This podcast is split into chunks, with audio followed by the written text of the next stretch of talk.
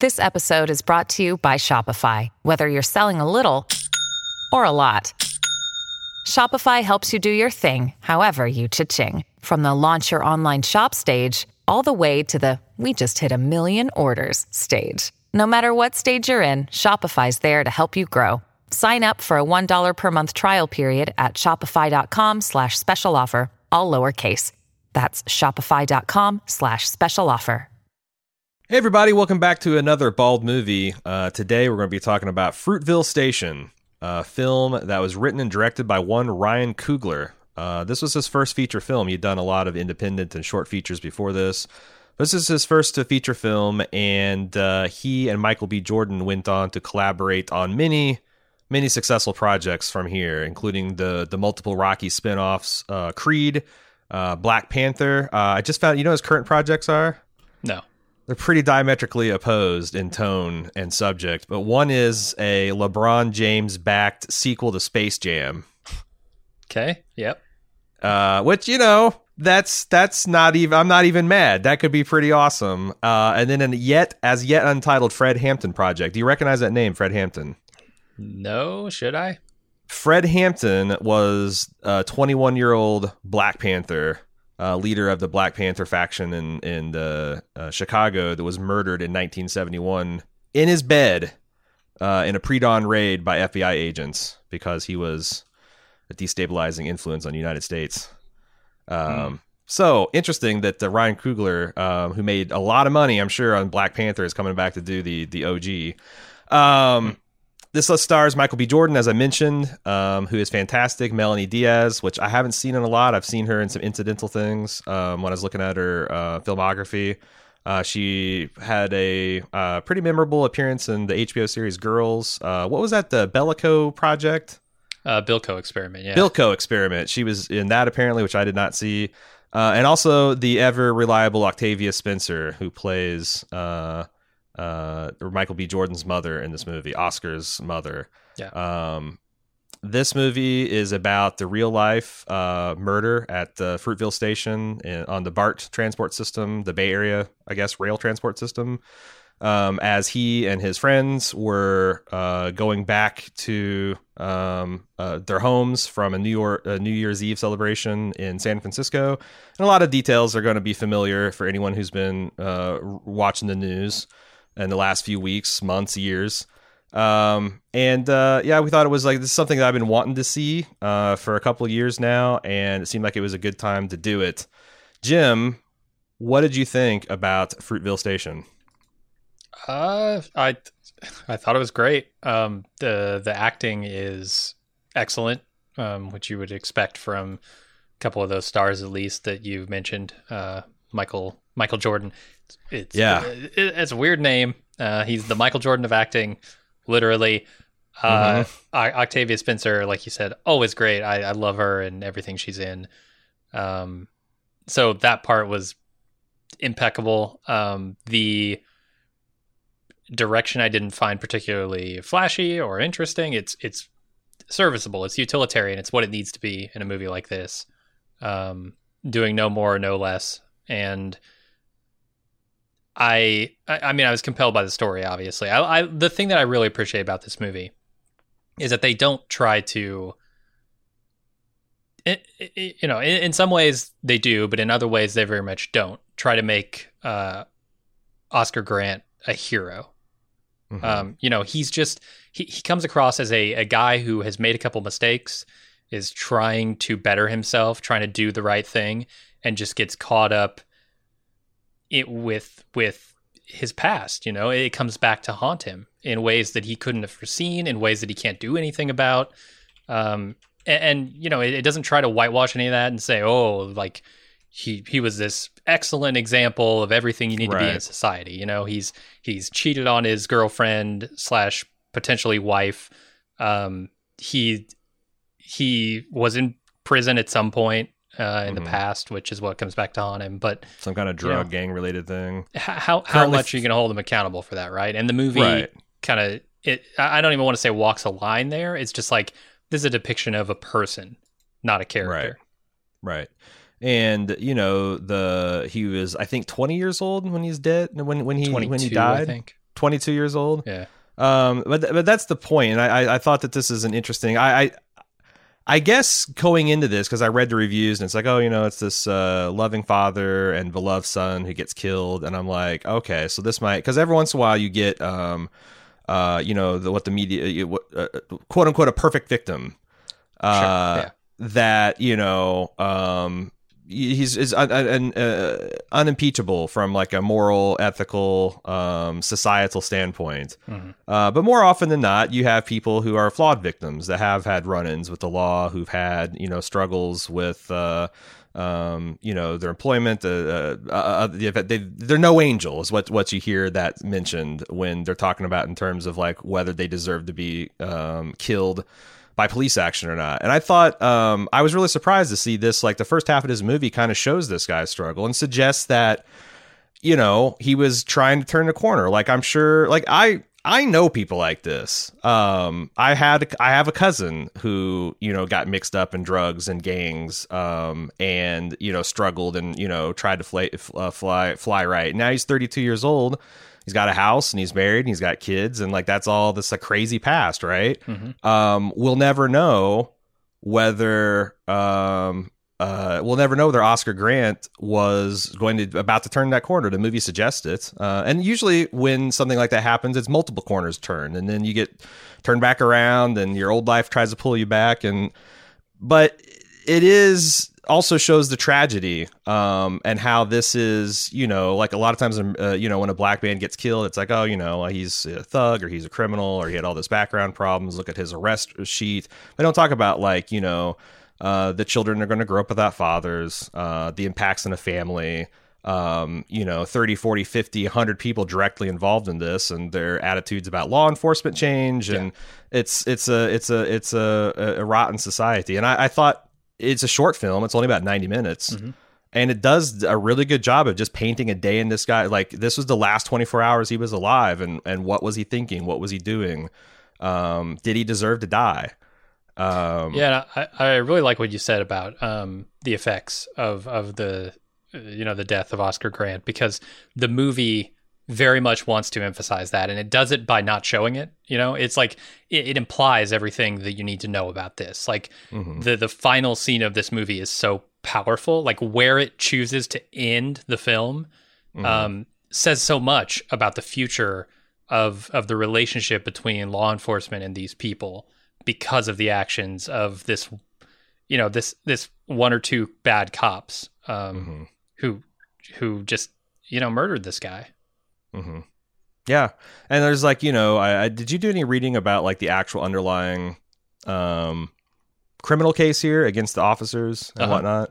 yeah i did a bunch of Um, reading about it Because that's the thing. It's like um, I don't know. Do you want to talk about the movie a little bit more? Uh, Yeah, yeah. Like, because like sometimes like I feel like we get into the what the movie's about and we don't discuss the movie itself. Because I No, want to talk about this. That, that's the thing. I, I wanted to point that out because the direction. I, I feel like that's the one piece of directing that made a lot of sense. Like, and maybe that's down to editing. I don't know, or maybe they Mhm. shot you know forty minutes after that and just decided no, this is the best place to end it. But I thought Right. that was like the one flare of editing that really stood out to me.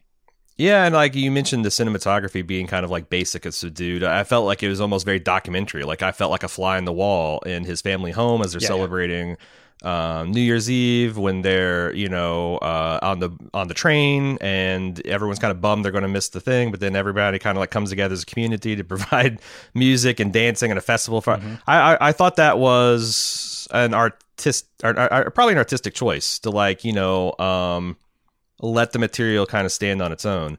But but but but as a result of this, the things you can really talk about because you know there's very little in this in the sense of like traditional sets. Like this does feel like it was filmed in people's homes. Like it has that claustrophobic effect that like this isn't a set. The cameraman is actually smushed into a wall, and everyone uh, like you know six people will barely fit in this kitchen, etc.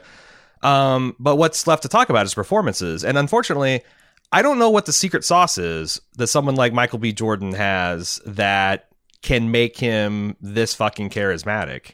Um, and for that uh, matter, Melonie Diaz, like they, um, they they really they really sell me of this like kind of troubled couple that have had some trust issues. The fact that uh, Oscar has kind of like betrayed her trust on multiple different levels before, and she's not how sure how she feels about that. But goddamn, he loves their daughter, mm-hmm. and you know um, he loves his mom. His mom loves him, but you know even she has to give him some tough love and a flashback that he that, that I thought was a nice artistic grace note. Him going to the yeah. beach and kind of like try, trying to turn that final corner. Um, and that, that scene I, is one of my favorites. Yeah, I, I, I don't know how guys like Tom Hanks, Denzel Washington, Michael B. Jordan, uh, they have this thing where they can just give natural performances. I can see when it they someone doesn't have it. Like we've been watching a lot of Star Trek on our Twitch watch parties, and you yeah. know those old Star Trek. Like you get into planetary governor of the week and his retinue and there's a lot of people that don't know how to act naturally a lot of red shirts on enterprise have no idea how to act like a fucking human being yeah but these people i mean these the the, the, the everyone in this like you know octavia spencer just again rock fucking solid as his mom. Mm-hmm. um you know this this this you know rock in his life. Um and it wasn't like just all unconditional love you know like she gives him like like i said there's there's a lot of tough love there. But I, I i don't know what it is about the performances because at some points in the movie he does like I, I was like fuck when he was threatening his boss like clearly like if you don't give me his job back i'm gonna f- wait for you at the parking lot and beat the shit out of you. Mm-hmm. but his i don't know it's like but his boss doesn't really take it seriously. Um but you know he's also capable like you know like he is capable of like violence under right conditions yet presumably you still I, mean, I don't know what he landed in prison for probably drugs. Right right or some kind of maybe even like uh snitching like he was loosely related drugs and that was a plea for a lesser sentence i don't know you yeah. get pissed off pissed off on these blood sub factions for sure the DG, dgf or whatever hmm. um but yeah, I, I, don't I don't know what the secret sauce that uh, and this guy seems like he's always had it because you know um, I this guy first came into my radar as Wallace on the the uh, in the Wire. Yeah, you know, one the original gut punch scene of the Wire, um, late in season one. If you haven't seen it, fucking watch it now because I'm. I, we're coming up on the 20th anniversary. I, I'm about to just like just start spoiling the Wire in every podcast because every time I talk a little spoiler, people get so fucking pissed. I'm like, come on now, come on now. It's 20 years. Uh, you you had Bill, the time. You had the Bill chance. Bill Simmons spilt the beans on Stringer Bell 10 years ago, and I said, damn it, I better start watching The Wire. I'm not going to find out. That was 10 years ago. Uh-huh. But this guy has had, you know, this really impressive career as a young man and now as a as a full grown man. And I don't think he's going in, you know, I don't I don't think he's going anywhere either. So Oh yeah, he's too good. He's too good to go anywhere.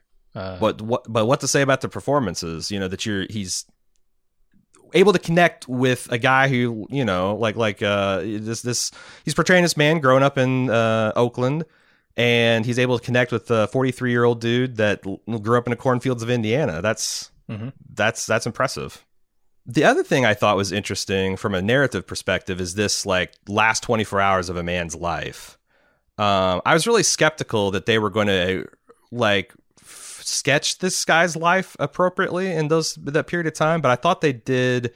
I mean, you know, I'm I, this this certainly doesn't capture the full width, the depth and width of of the the life of Oscar Grant, but um, I did feel like I got a pretty good uh, working knowledge on, and I could see how you know, like you know, there was obviously a bunch of protesting, there were some riots about this uh, this incident. Um, but I was able. This film I felt contained all the arguments that you could hear on cable news of the day. You know, he's no angel. Oh, that might be true, but he didn't deserve to die. He was a father to this child. Oh, but you know, it's he should have thought of that before he went into prison, before he punched that guy, etc.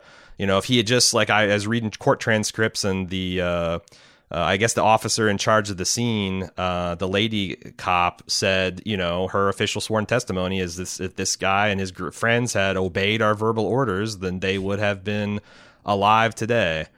Um, and uh, I don't know how much more about the movie do you want to talk about before we get into the the social commentary part. Uh,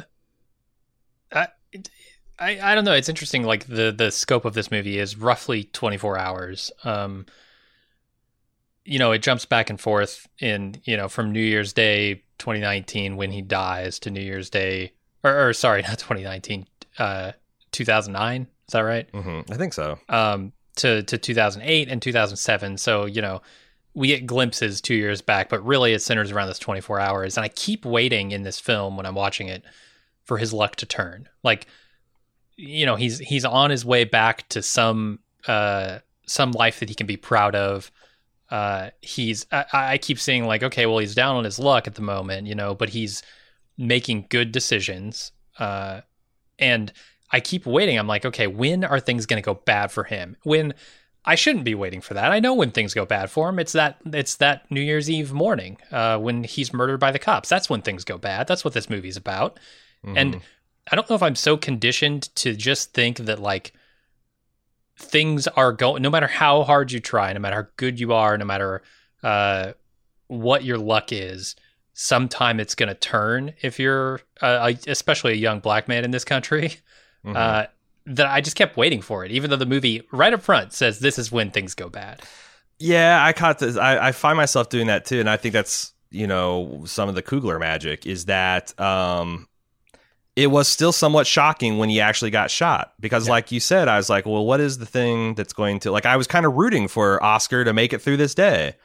Um, right you know and then like you know there, there's like this other stuff like uh, things i didn't even think of like his mom's reaction to like hey i want to protect my son i want to make sure don't drive don't drive downtown i don't want you to get you know because you're going to drink and all that kind of stuff and you know take the take the train and how she feels guilt about that like oh my god i was just trying to keep him safe and i ended up getting him killed and, and i feel uh, like she felt that she didn't trust him enough uh, and that was the real core of the problem and as a parent, like I don't like I hugged my son after dinner, and I'm like I was like I don't know what I would ever do if my son at 22 years old, if he had, you know, I could see. I'm not. I, am trying to do my best raising this kid, but like I don't know. I can see him getting a girl pregnant. I can see him having employment struggles. I can see him getting involved in like drugs, alcohol, gambling stuff. You know that that are you know human things. Mm-hmm. Um, and I'd always be rooting for him to turn things around, and that's where I got like really emotional. The idea that like he would be mur- either murdered or through some negligent accident because the officer that actually shot the guy swore that he thought he was drawing his taser. Um, yeah. And and and he sh- shot the guy in the back, but like the idea that you have a man on the ground, you got three guys on him, and one guy's on his neck, and you're expecting him to obey verbal commands at this point. Um, and if he doesn't, then you can use extreme pain or electric voltage or a handgun to enforce compliance. I just I, I I I I don't know and I don't know how to fix it because this it just seems like for generations uh, or at least a couple generations the cops have been told that like the streets out there are dangerous it's the most dangerous job you can possibly have every time you go up to a traffic stop it's a gamble of your life mm-hmm. it's it's you against them when the reality is uh, being a police officer isn't in i think the top 20 most dangerous jobs in the united states um. You know and we don't we don't allow any other latitude like you know if there's a high voltage uh, power technician has a bad day at work he doesn't get go in get, doesn't get to go and murder a customer or you know murder his boss because you know fuck i was in a lot of stress and i was fearing for my life um and the the idea that like I I don't know. Like I, I think that like at some point the cops in the country have to kind of come to grips with the fact that part of holding arms and being entrusted with deadly forces occasionally you're going to die for some for some bad people. Um, and you can't kill 10 times as many people that as the people kill you in a year and have the society continue to hold you up as like a, a hero um, and it's not all the officers. It, and I thought that was another thing that was really interesting. How I feel like the the cop, as he's displayed uh, displayed in this movie, that did the most to amp up the situation was one of the the the big the the the one that was like painted out to be a bro. Like once the guy got killed, he's like, "The fuck did you do?" And he's like holding the guy's hand and trying to stay with him. Um, so it's like you got the guy that's that's that's using the N word and leaning on someone's neck, but maybe he would never actually pull a gun and shoot. And then the officer is maybe a little bit more polite and hanging back. He's the one that shoots him. Which one of those are the bad apples? Were they both the bad apples? Yeah. Yeah. Uh, was the supervisor got on a stand and said, "Well, you know, he wouldn't have died if he just listened to us." Is she a bad apple? Yeah. Um, are the officers that go on strike and resign their units when their uh, fellow officers are held responsible are they bad apples? Because we've seen in recent weeks that sometimes 100% of those squads and departments are bad apples apparently. Yeah that's the thing. I mean it's it's look I, i'm not going to say the policing is not a tough job but it's made tougher by the methods used by the police um, and the the things in particular that we police in this country. And yes. situations like this as police work becomes tougher as more police are on the streets um, are, going to become more commonplace and mm-hmm. the solution is not to double down on what's causing the problem the solution is to take a step back look at it and say what can we do differently not mm-hmm. not can we do more of the same to fix the problem that this is causing and i think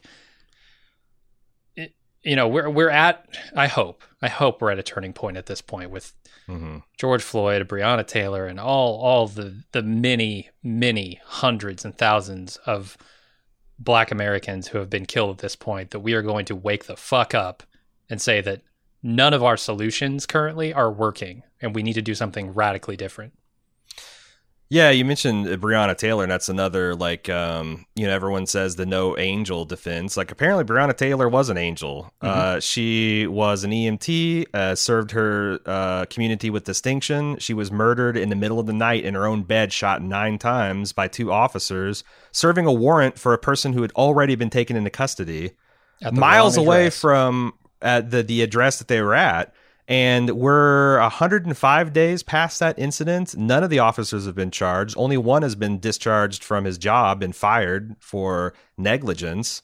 Um, you know, if you can't get justice for Breonna Taylor, uh, how the hell are you going to get justice for anybody? And I think that's also what gives the lie to um, the, the their no angel defense because when you do have a perfect victim, um, you know, no nobody covers that. You know, it's not like Breonna Taylor gets like front page and continuing coverage and stuff and all this. And you know, if, if it's not for like the daily Twitter things about demanding justice for her, uh, it'd be easy to forget. But like, you know, you, you think of that, and it's like so, so, many in the last few months where it's like no one, and, and you think about like one of the reasons this thing blew up really big, this incident in 2009, it was, you know, the era of, of starting to be cell phones and smartphones, and there was dozens of people filming this ongoing uh, act of brutality, and, you know, you could tell the police didn't like it. Um, so, yeah. like, and, and I think you made a point, it's like the things that we have, like, I don't want to get too hard on police because you're right. It's a tough job. It's a certainly a shit ton tougher than my job, mm-hmm. any of the jobs I've ever had. Um, but I think it's hard for us to charge these people with fighting wars on drugs and poverty and whatnot, and not to see themselves as soldiers and not to see us as potential enemy combatants. Yeah. Um, if we want our trusted neighborhood cops back, you know, like I'm trying to think of like every time we treated like a public intoxication as if it was a felony. Mm-hmm. Like how many fucking people would be in jail? How many families would be disrupted? How many communities would fucking hate the cops that love them now? Um, and I think about like, you know, like in my hometown when, you know, young people would fight in the streets and stuff, like no one went to fucking jail. The cops went in there and uh, cooled things down, called their parents and all that stuff. But like, it's this drug war. You know, going back to That's the wire. Michael B. Jordan, like if you like you you you criminalize these vices, um, it's a double edged sword because it sucks to be addicted to drugs. If you're addicted to drugs, some of the drugs I think are fine to be mm-hmm. quote unquote addicted to. I'm addicted to caffeine. Sure, uh, me too. You know, um, I've I've had periods of my life I really enjoyed alcohol. I'm um, going through a period of my life where I really enjoy THC. Um, I, I I I would hate to suspect that I would hate to do fucking serious time, and that's one of the other things in the, the criminal justice system. The idea that I can go into Ohio with a medical exemption card and shop at these very posh, very nice medical dispensaries at the same time that people in my state are serving hard time for nonviolent drug offenses. I mean, shit, we should be rioting about that stuff too. But like we we got to you know, sociologists everyone talks about like oh this is all just guilt and blame and all this other stuff i don't think sociologists talk in terms of like guilt and blame they talk about in terms of like here's a societal problem what are the root causes what are we doing to attack those root causes? Oh, those things make those root causes better, worse, and they reinforce themselves. We can stop doing that and do this other stuff. And they're against people that just want law and order and they want criminals punished and they think that the brutality of the punishment and the conviction equals the um the the the the the, the uh, uh, what am I saying? A least amount of recidivism.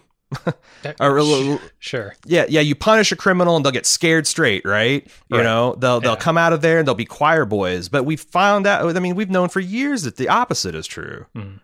Um, you know, this movie is just very sad. The last 15, 20 minutes, it's hard not to just sob through because, like, shit, this is something that happened over 10 years ago. It's something that's still happening. It's happening at the time, it, it's, it's happening in this period of in, intense scrutiny over, you know, police brutality. We're still getting these stories coming out in the last few weeks. And, like, what, you know, what the fuck? When is it ever going to end?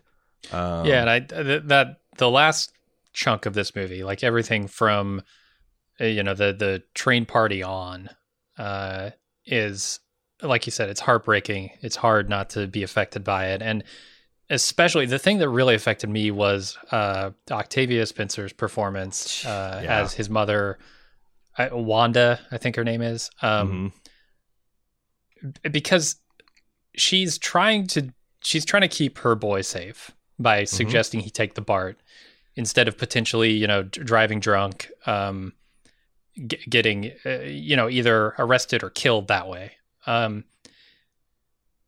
and and I I just like when I thought about okay what what does it mean to keep your young black son safe in America where where is the safety if if you can't be safe riding the BART home, uh, if you can't be safe literally lying in your own fucking bed in your own house, Mhm. where's the safety? What is she talking about safety? Mhm. It doesn't make any sense. But it's the way you know like uh, uh it's it's how else do you do it? I mean i've heard it time and time again you know i talk about Ta-Nehisi Coates between the world and me but it seems like that's something that like it's something that like white folks i think have a hard time understanding the extra education you get as a black person like hey here's how you handle cop situations and if something like this happens you got to do this and you don't ever do this and like if you get any of these rules wrong you might be dead. Meanwhile cops can break rule after rule force restriction after force restriction and say hey i feared for my life qualified immunity. Um you know what else do you do? You you you try to um it's just it's it's just a systemic victim blaming right?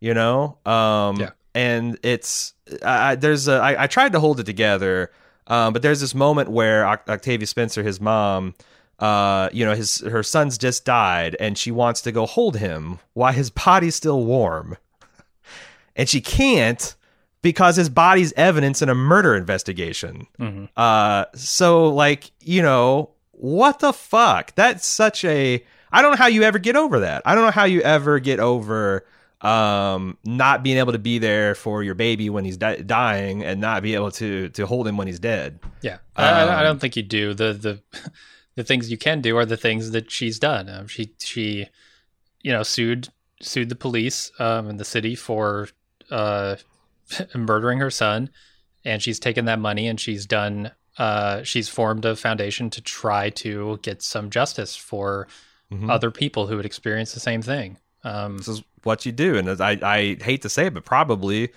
all these individual efforts over the last decade or two have you know and the increase of cameras and being awareness that's like it's starting to like you said i don't know if this is the inflection point or if we still got another couple of years to go.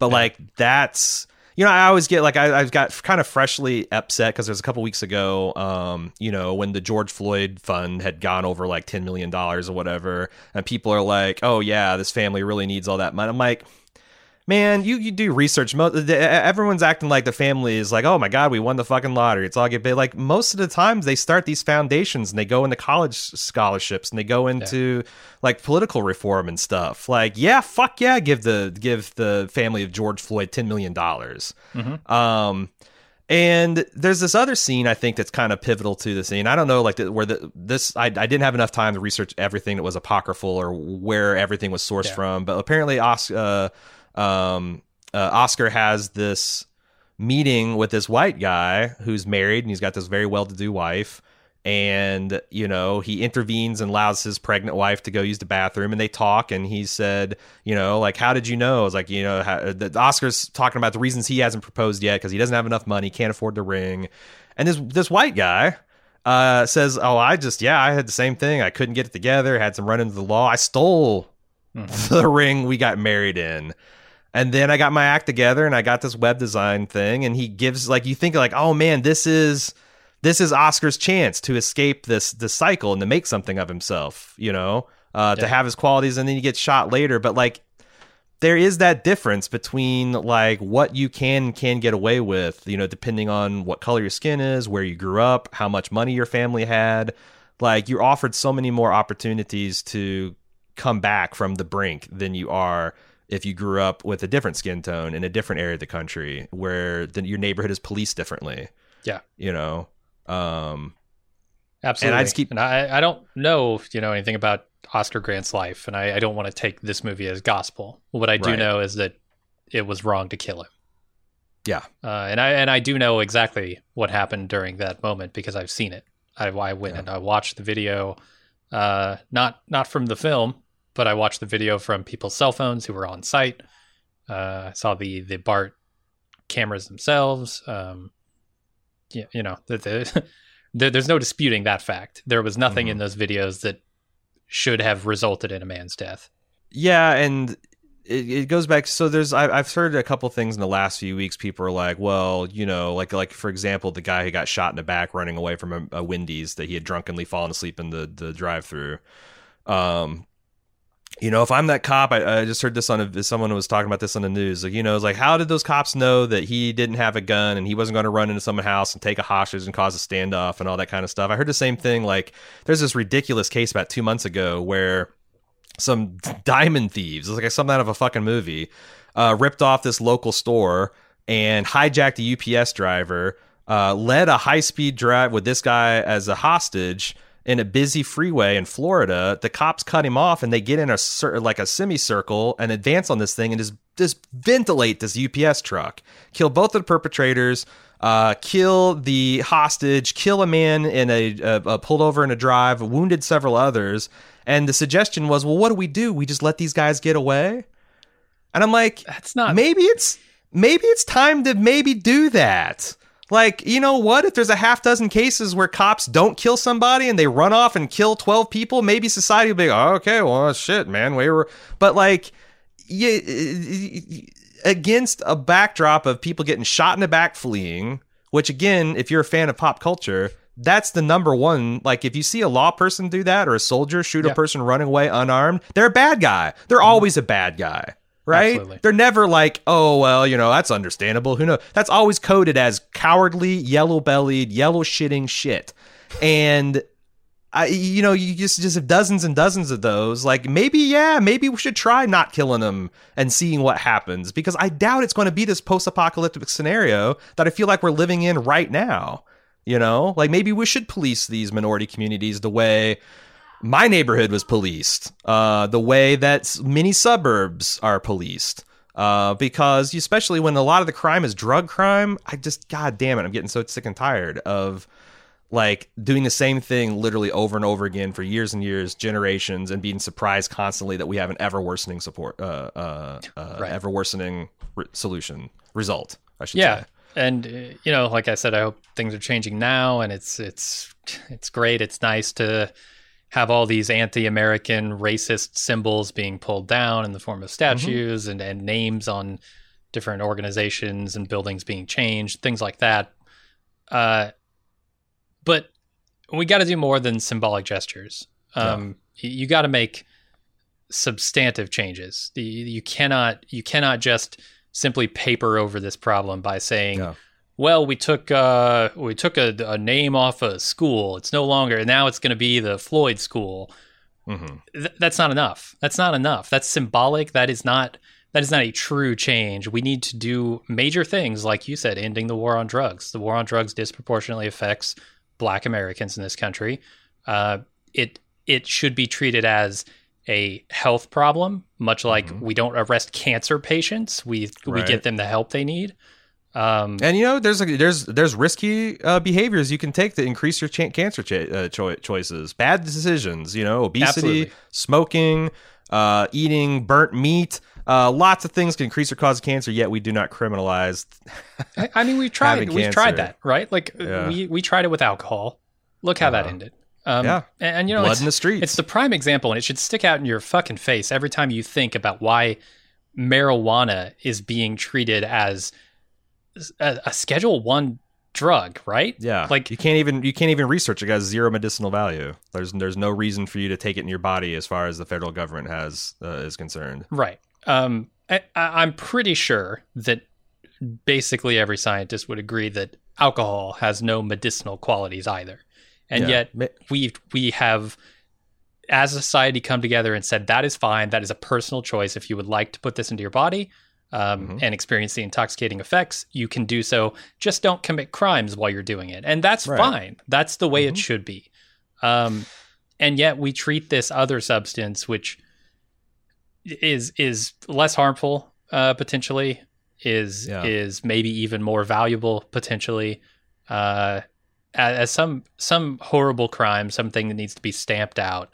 and then we go and we police the communities where we think it's most prevalent, um, and those inevitably are the people who get stuck in these cycles. Um, Yeah. And if if we if you can't see the hypocrisy every time you take a drink of Jack Daniels, Mhm. you're not thinking. You're not you're not a thinking human being. You need to you need to just take a look at what you're doing and how it's affecting other people and just say is this does this make any sense? hmm Yeah, and it's you know it's not just the war on drugs because like that's something I think also that's like it's it's a refreshing to see people thinking about this in terms you know like for the longest time it was just uh you know cops shouldn't shoot unarmed people. Well they're no angel. Now people are looking at like you know if for 30 years we've cut the budget of education we've cut our social worker we've cut our uh, uh, community programs uh, we've cut help to uh, unempl- uh, uh, to to unemployed and social security benefits we've cut um, the aid to homeless mental we've, we've cut funding to mental health. And we look around and, and on these big cities a lot of the like like uh, up to 50% of the budget goes to policing it's obvious that we're taking these holes that we've created fiscally in our society and we're papering it over with the police and we're, we're asking them to, to do this impossible mission. Yeah. and like you know like i, I just saw in cincinnati 37% of our city budget goes to police.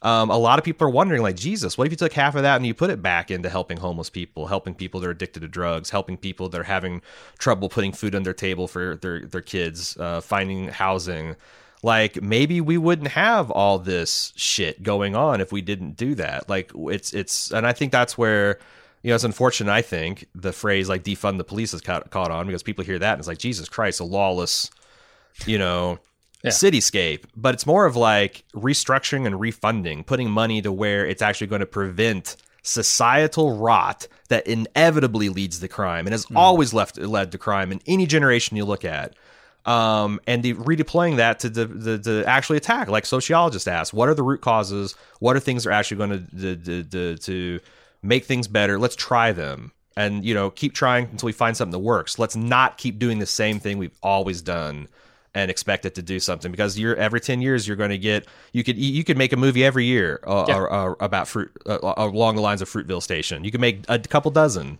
um and you know i feel like now people are like because that's the thing is like the, the attention's on the people that get shot and killed but if you talk about the people that just get their lives fucked over irrevocably by the legal system it's 10 or 100 times that Yeah, and that's why the ending of this movie is so powerful because this doesn't just this doesn't stop at you know his his wife um his wife to be or his mother or his daughter, right? The devastating effects will reach out through the community with everyone they ever know. Mhm. Because what kind of opinion is someone who is friends uh, with T or friends with Wanda hmm gonna have of the person who murdered their father and or son? You know, it's like Mhm. d- the ramifications here are enormous, and and we don't necessarily factor those in. Yeah, and they, th- man, I really encourage everybody if you haven't given it a shot. Um, season three of Serial, I think everybody wrote off Serial after season two. But it does an in-depth look in the criminal justice system by do, going an extreme deep dive into a year's worth of cases in whatever county Cleveland is in. Uh, here in our home state of Ohio, and there's one that stuck with me where there's this kid. He's very bright. He's doing very well. Except uh, had came from a good home, a black kid, um, and he did everything right. And these cops still treated him like with brutality. I think I can't remember because there's so many fucking crazy stories. But I think he's the one that was locked in his a broom closet over a three day weekend. He had to shit in buckets. He didn't get any food. And you know he went through this like you know he got charged and the charges were dismissed like nine months later. But he's gotten like so fucked over by the criminal justice system. And there's this his the public defender was like this you watch this is going to fuck with him the rest of his life. The fact that he's been through this young kid he was you know 18 19 years old. This is his first experience and he this is in and that that was part of the story. It's like the next time he had to run with the law he's defensive he's defiant. Mm-hmm. who wouldn't be? Yeah. And now he's back and he's a repeat offender. And like a lot of these cops that like because he he sued the city and won some money and the cops like relentlessly harassed him and his family, pulled him over frivolously. Like, I.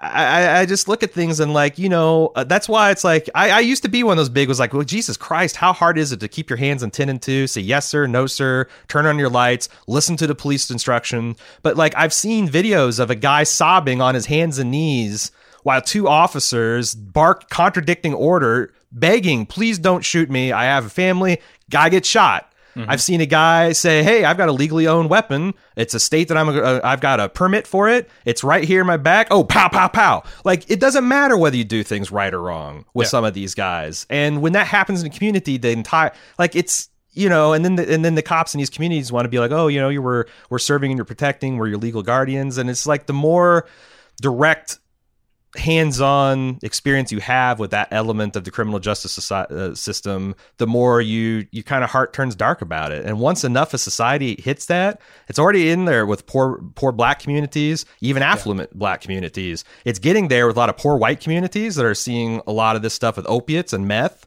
uh, mm-hmm. destroying their communities just like it destroyed the quote unquote ghettos in the 80s and 90s like once enough society just stops buying into law and order then you got fucking mad max shit and I kind of like I like Law and Order.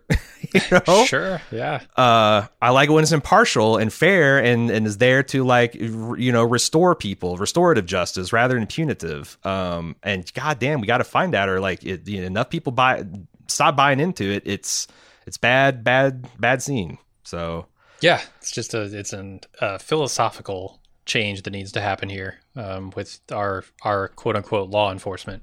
Um, another thing that I really like in this movie is the way that they sort of contrast two situations, um, and the, the the thing that it says about um, the difference when you're interacting with police versus interacting with normal people. Because there's a scene, mm. and you hmm. you brushed up against it uh, when you were talking about the wedding ring stuff, um, where he he goes up to a shop owner whose shop is clearly closed. Um, the guy's wanting to go home or whatever, and he he says, "Hey, uh, my girlfriend and her friend need to use the bathroom. Can they go in?" And he tries, you know, essentially to to bribe him with a 10, 10 bucks or whatever his last ten dollars.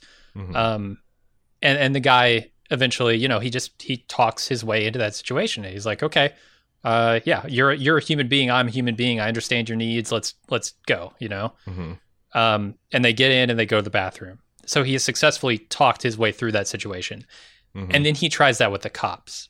Um, right. Um, th- there's one line in there where he says like, "Oh, I- am gonna I'm gonna take care of this," and he he like stands up to to talk to have a rational, reasonable conversation. Like, man, we're just trying to get home. Who are screaming the N word in his face. We, we don't want to be arrested. We're just trying to get home. You know, it's right. two o'clock in the morning. Yeah, and, and he thinks he can. It, in a, in a normal situation, you could talk to the other person on the other side of that and come to some right reasonable agreement here. That's right. not what was happening here, and he failed to see that, and so you know it cost him his life. It shouldn't have, but um, mm-hmm. yeah, I like how the movie sets up that juxtaposition between those two scenarios.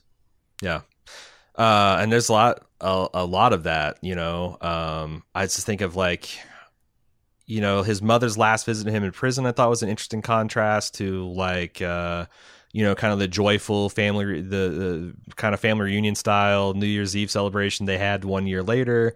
Um, there's Yeah. a lot of that compare and contrast stuff. Um, and you know, like I just like, uh, uh, yeah, I don't know. Uh, that's the problem with like the, the he's no angel defense. No one's an angel, and everyone's an got their best. Like you know, this guy, he. Uh, uh, I thought it was an interesting grace note that he dumps this. Uh, he dumps like two pounds of weed into the Pacific Ocean, It's a lot of money. and and as the guy was going up there to like meet him to you know do this deal, and you know this guy's kind of bums like I drove all this all this way, and he's like yeah I'm sorry, and he gives him like you know his last eighth and some money. He's like hey here's for I appreciate your drive, like you Yeah. know, and doing that thing is like there's also like some of his some of his buddies thought like when he talked the women into being able to like not have to piss in the streets that they were going to go like oh we just agreed to like it's just the women going to be that and then like some of his buddies and he's like no no that's not what we agreed to with this guy Yeah. like everyone has their moments of decency everyone has their moments that they regret it's just Mm-hmm. like man i'm so glad i didn't get shot to death on the five or six moments in my life where i probably could have been you know, uh, I was in the wrong frame of mind. I was in the wrong place, the wrong time. And if the cops had been there, and you know, some of them, some people got a little jumpy and shooty, I'm, I'm, I'm really glad that that never happened to me. Um, Sure. So, it's, uh, I don't know. I don't. I like I said, I. It's one of those things where, like, I talked about this in the Three Right Turns episode a couple uh, weeks back, where you know, Run the Jewels dropped their newest album, and it's got a line where Killer Mike's talking about, you know, uh, you watching a person like him being choked to death by an officer on TV until you say you can't breathe, and people are like, oh man, you must have written that verse last week because this thing literally dropped a week or two after uh, George Floyd got killed. And he's like, no, this literally happens all the fucking time. I was writing this about Eric Garner that happened six years ago. And, you know, when I, I just like, I just sucked my teeth when I saw this guy leaning on this guy's neck. And, Yeah. you know, like this movie from may- 2013, an incident from 2009. Yeah, and I'm thinking like you can maybe justify this of like this was like fucking uh one cop and he's got no backup and he's he's he's he's trying to maintain control and he's got a crowd of bloodthirsty people. Like if it's some kind of fucking Mogadishu situation where you got one down helicopter and and you're trying to you know put you kneel on a guy's neck to get like but you know you got you had there's nine officers at the scene um and a bunch of like kind of happy new year's eve traffic people. There wasn't like it's just uh, it's just crazy. It's crazy. Um Yeah. I, and and like you i just don't know. I i hope this is an inflection point and uh it's it's it's i i i've gotten a lot of hope because i've been talking to a lot of my friends and family who have been you know the law and order they should just listen shouldn't resist. They're no angel. Like there's a difference in, in the way they're talking about that um and that kind of gives me hope um because that stuff sounds really good if you come from certain parts of the country and you don't have you don't have experience with the kind of policing that you get in some of the other areas that stuff makes sense um but then you actually see with your own eyes and uh change your Yeah. mind I think it's easy to apply that to something where um, it, it happens in an instant. It's like a, okay, well, somebody made a bad decision somewhere along the way and somebody ended up shot.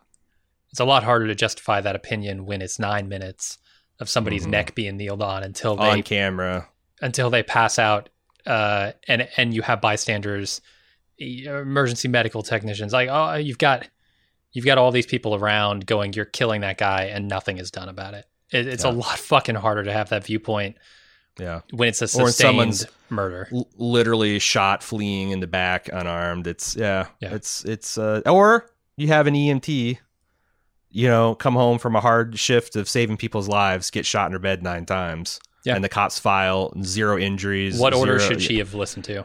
Yeah yeah um it's just a it's a fucking sickness that we got in our society and and there are cures um but they're they're going to be tough and uh they're going to have we're going to have to get a lot of people on board with them so um yeah if you're kind of on the fence on this um i know that this stuff tends to rankle people's um feelings and opinions when we talk about it.